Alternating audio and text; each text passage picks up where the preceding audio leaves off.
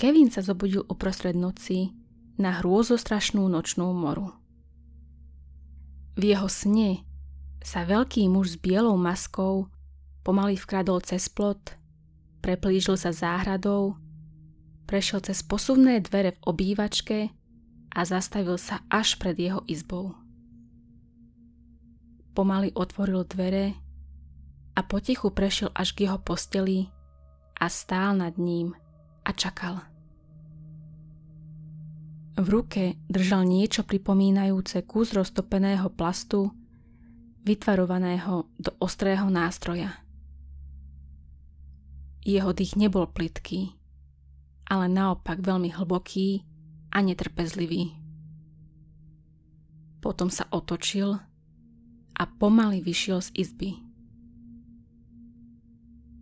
Bol to len sen, pomyslel si vystrašený Kevin nič iné, len zlý sen, ktorý si vymyslela jeho bujná predstavivosť. Za normálnych okolností by to stačilo na jeho upokojenie a po pár minútach by opäť tuho zaspal. Ale nie dnes. Bol tu len jeden malý problém. Nutne potreboval použiť toaletu a tá bola na konci chodby na konci tej istej chodby, ktorá bola teraz zahalená do tmy a v ktorej by sa veľký tajomný muž dokázal veľmi ľahko ukryť. Všetko je v poriadku.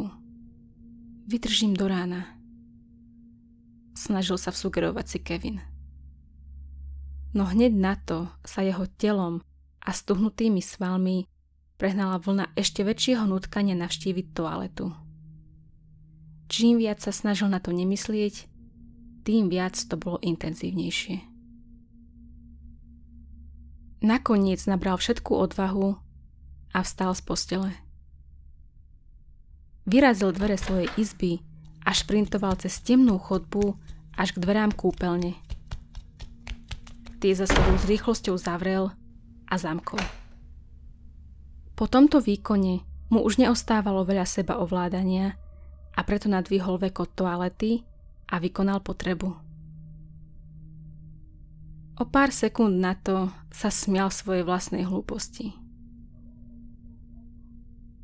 Temná bytosť, ktorá stojí pred jeho dverami. Aké hlúpe. Smial sa a zároveň mu bolo trápne, že ho jeho paranoja donútila šprintovať cez celú chodbu. A bol rád, že ho nikto pritom nevidel. Z chuti sa zasmial, keď sa zohol dole, aby si vytiahol nohavice. No keď sa otočil, jeho úsmev zamrzol. V tej rýchlosti, ako vbehol do kúpeľne, si až teraz všimol bahnité stopy na šedej podlahe vedúce do kúpeľne.